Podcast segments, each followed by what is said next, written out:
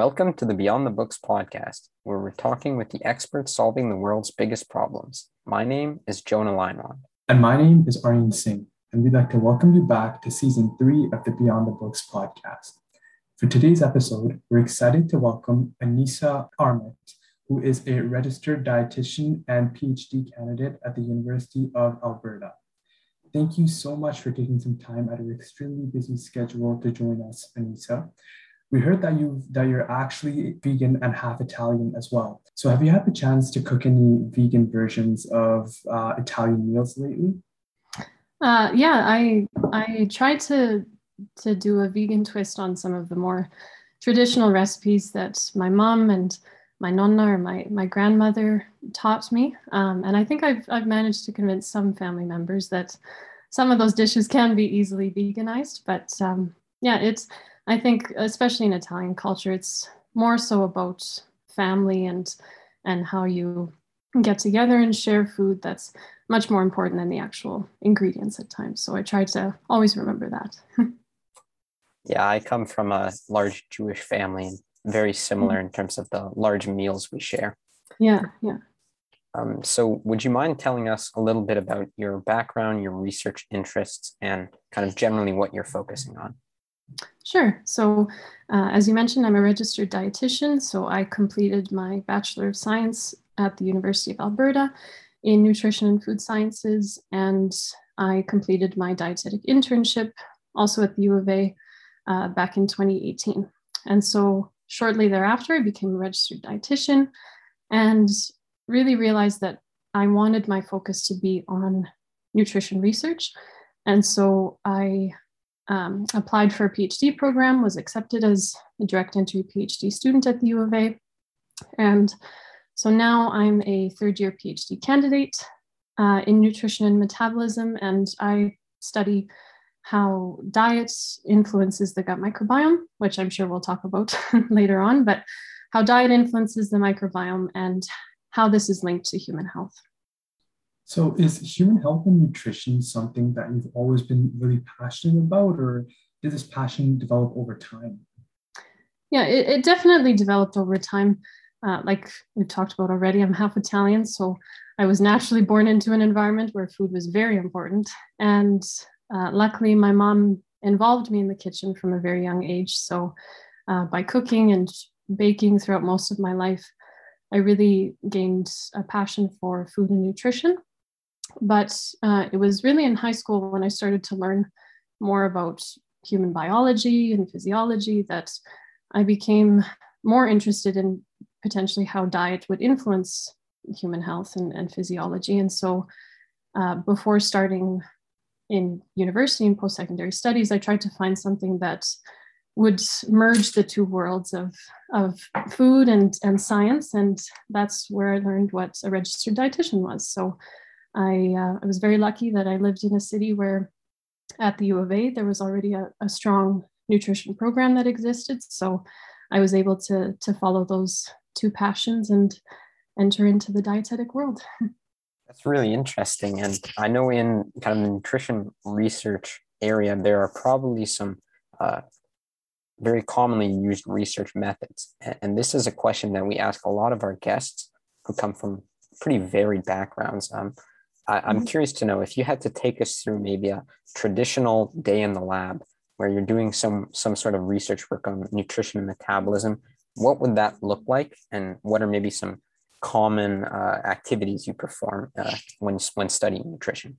Mm-hmm. So, in our department at the U of A, we have quite a few labs that work in basic research where they're using animal models or in vitro models to study how you know, specific dietary components are affecting parts of metabolism uh, and trying to determine specific mechanisms that might be relevant for, for humans or even animals uh, as well.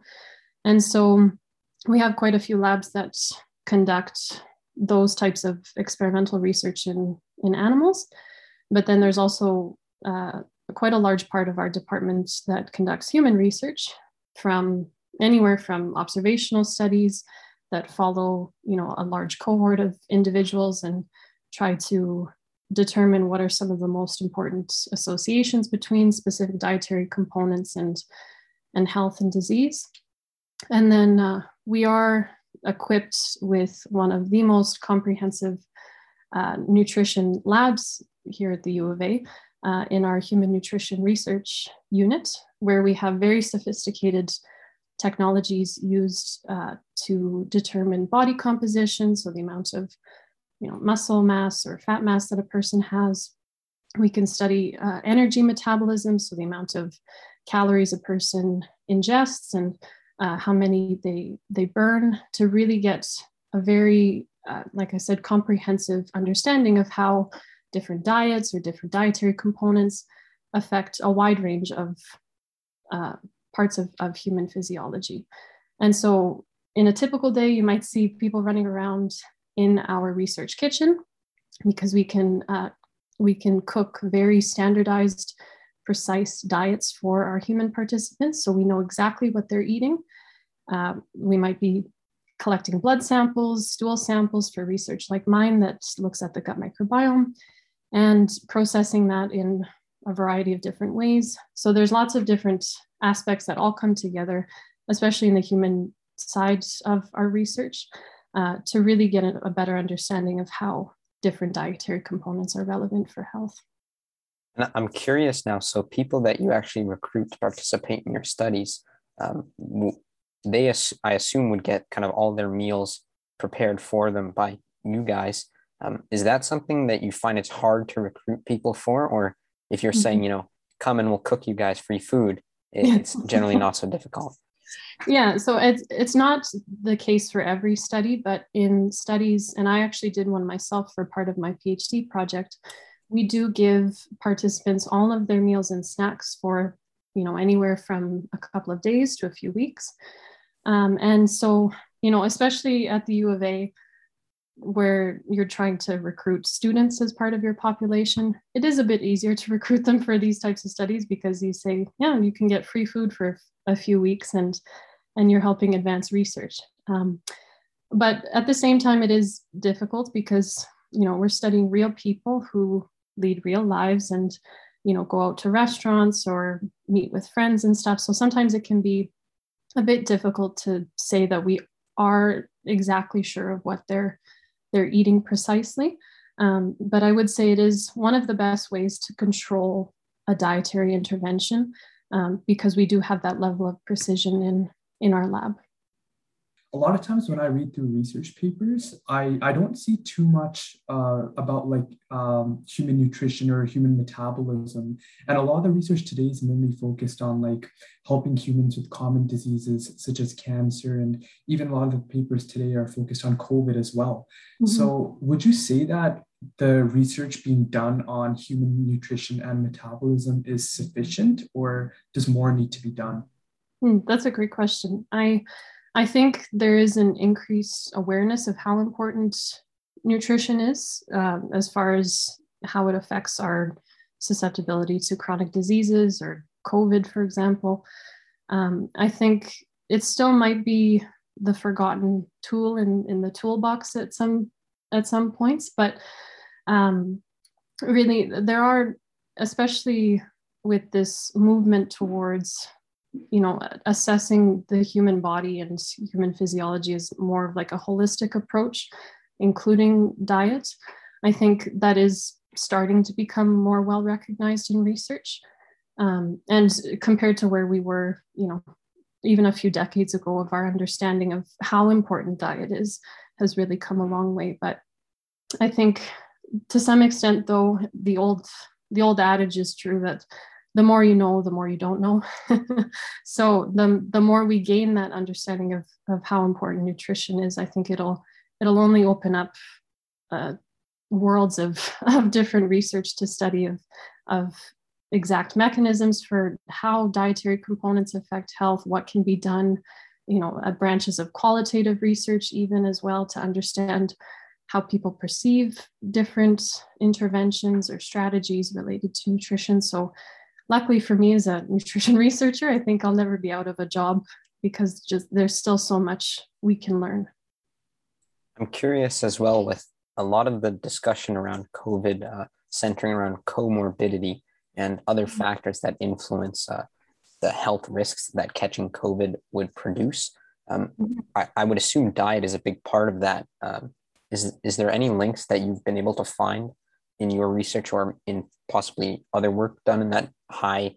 Uh, ex- the, I forget the phrase you used to describe, but the the expert nutrition lab at U Alberta uh, regarding the link between diet and, and COVID 19?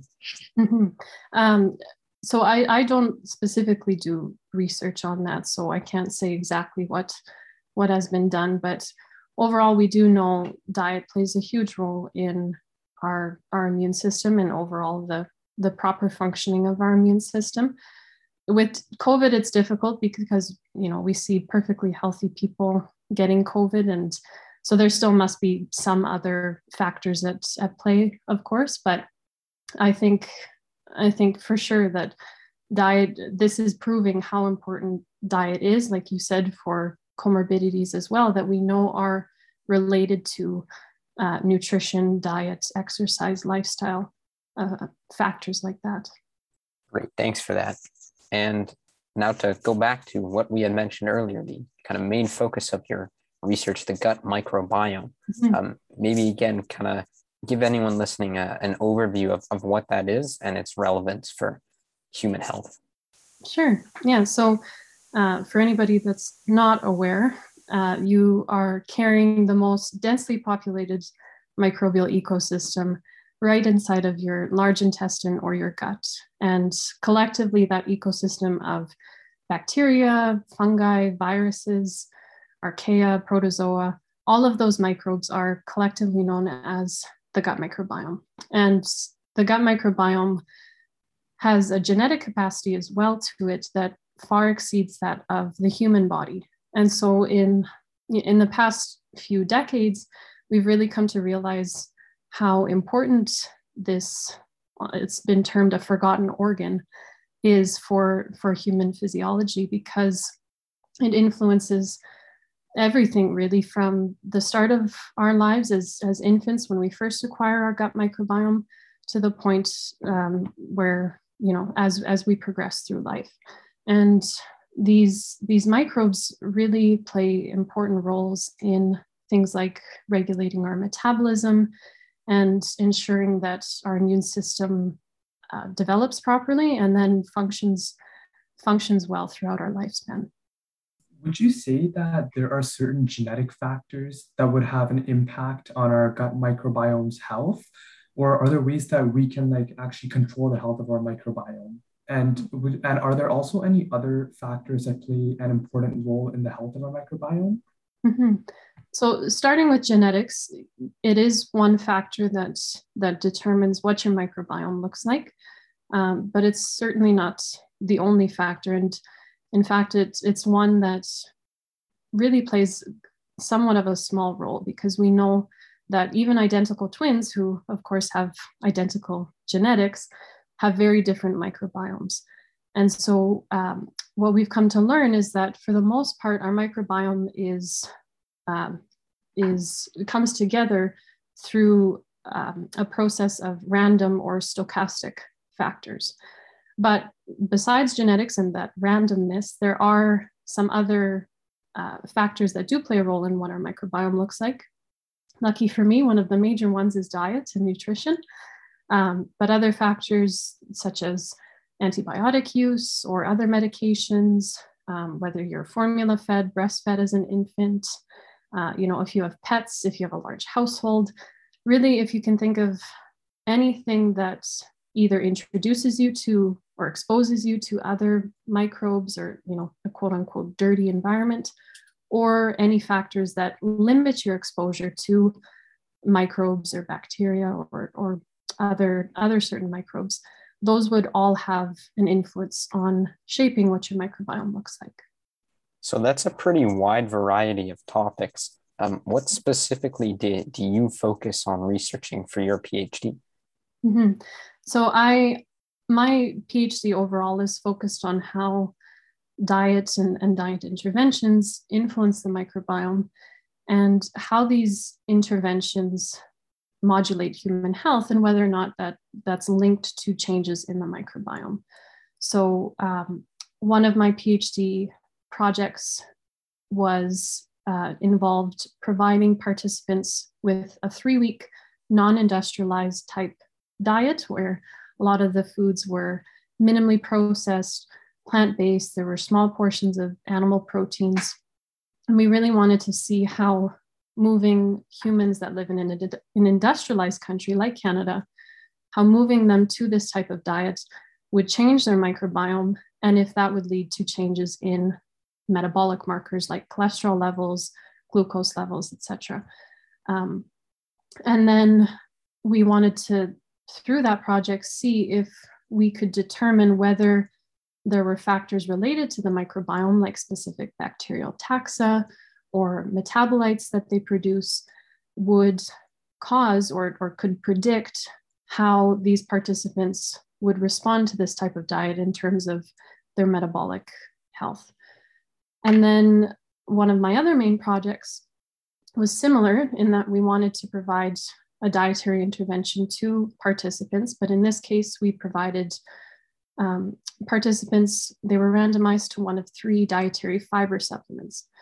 And we know that dietary fiber is key for your microbiome because it's one of the nutrients that is not digested in the small intestine. And therefore, it's, it's exposed to gut microbes. And from what I said before, gut microbes have an enormous genetic capacity to them, part of which is able to digest dietary fibers for us. And in doing so, by fermenting those dietary fibers, they produce metabolites called short chain fatty acids. And short chain fatty acids have been shown to have a number of physiological effects that are considered beneficial. And so we wanted to see if providing participants with these dietary fiber supplements would improve metabolic markers, inflammation, things like that. Um, and we really wanted to see if we could predict who would respond to those fiber supplements based on what their baseline gut microbiome was like. So if if we know that there are certain microbes that can degrade or ferment these fibers, perhaps that's how we can predict or determine whether a participant would benefit from taking a fiber supplement. So overall, my PhD research is, is trying to understand if the microbiome can be used as a tool to really determine how diet influences human health and taking it one step further to see if the microbiome can be used as a tool to predict how a person would respond to an, um, a certain dietary intervention. So moving towards that personalized nutrition approach.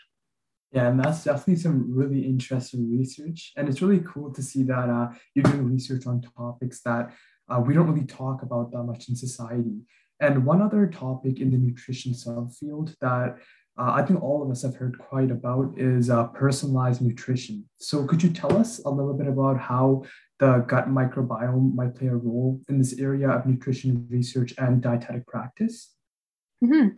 So, and something that maybe I didn't say explicitly before that's relevant for, for personalized nutrition is that each one of us has a very unique gut microbiome. It's like it's like another set of, of fingerprints, if you will.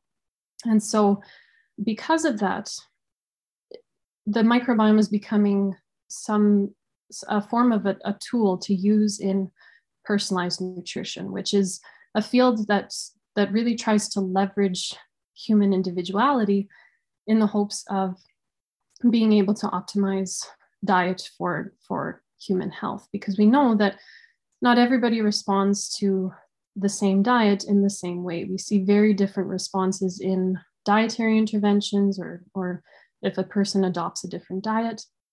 And so this, this area of personalized nutrition really tries to, to leverage that human individuality. So that includes the gut microbiome, but it also includes things like genetics, our different food environments, our medical histories. All of that is really unique to each person. And so if we can if we can use that information and tailor nutrition strategies accordingly, personalized nutrition really has the potential to vastly improve individual health and then by extension societal health as well. So that would be pretty amazing then if we could get everybody to just get on board with personalized nutrition. Um, for anyone again who really has base level understanding of maybe biology or even lower than that let's say uh, if you had to kind of summarize personalized nutrition as if you were explaining it to someone who has never heard of the concept and you could maybe give them let's say two bullet points for why it's a good thing and maybe some areas where maybe not it's a bad thing but we're still learning more about the personalized nutrition field what would those bullet points be so i just wanted to stop because i don't know if it just happened on mine or it happened on mine as well. well. okay yeah you just cut out at the very beginning so i couldn't hear the first part of your question okay sure if you just want to repeat it or oh I'm not sure. just edit yeah. it out. Yeah yeah. No worries. So i was saying pause.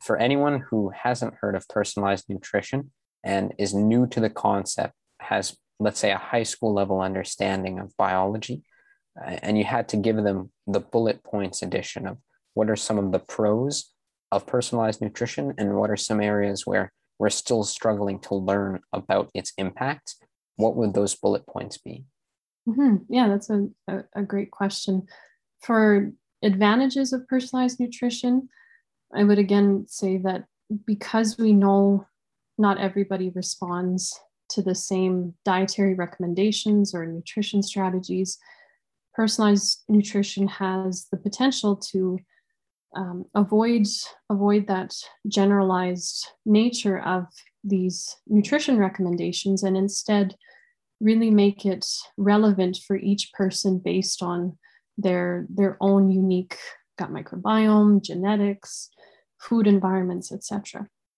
and again if we can if we can get to that level where we're optimizing diet for for a person's health, then that has huge implications for its effects on society and our healthcare system, potentially reducing incidences of chronic diseases that are, you know, plaguing our, our society in epidemic proportions.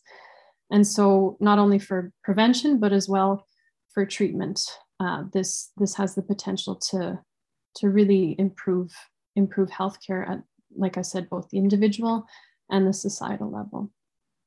But at the same time, I think personalized nutrition, if it's not done correctly, really has the potential to um, perpetuate disparities that we already see as far as access to healthcare or or nutrition because you know at this point we're not ready for nutri- personalized nutrition to be you know prime time yet but at the same time, it does cost quite a bit of money to get your microbiome sequenced or your genetics sequenced, and then to put all of that information together in some sort of algorithm or or whatever the case is to spit out that information, that costs a lot of money. And so if personalized nutrition is only going to be accessible to those individuals in society who can afford it, then that might, you know, increase the divide between those that are well off and those that are struggling and arguably are the most vulnerable and who need that kind of healthcare. And then at the same time, regardless of whether it's accessible or whether it's effective, feasible, the problem always is in nutrition is compliance as well. And so if you don't have a person who is really motivated or they don't or if they don't enjoy the recommendations that you're giving them, regardless if it's an effective strategy, it's not going to work for them and it probably won't have an effect on their health because they're not complying with the recommendations. So I think that the two main problems that might come with personalized nutrition and the move towards it are issues of accessibility and compliance.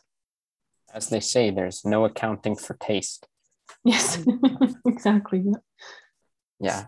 We're very fortunate, though, to have people like you working on this topic. And hopefully, in the next 10 to 20 years, maybe we'll see personalized nutrition really uh, rise in popularity.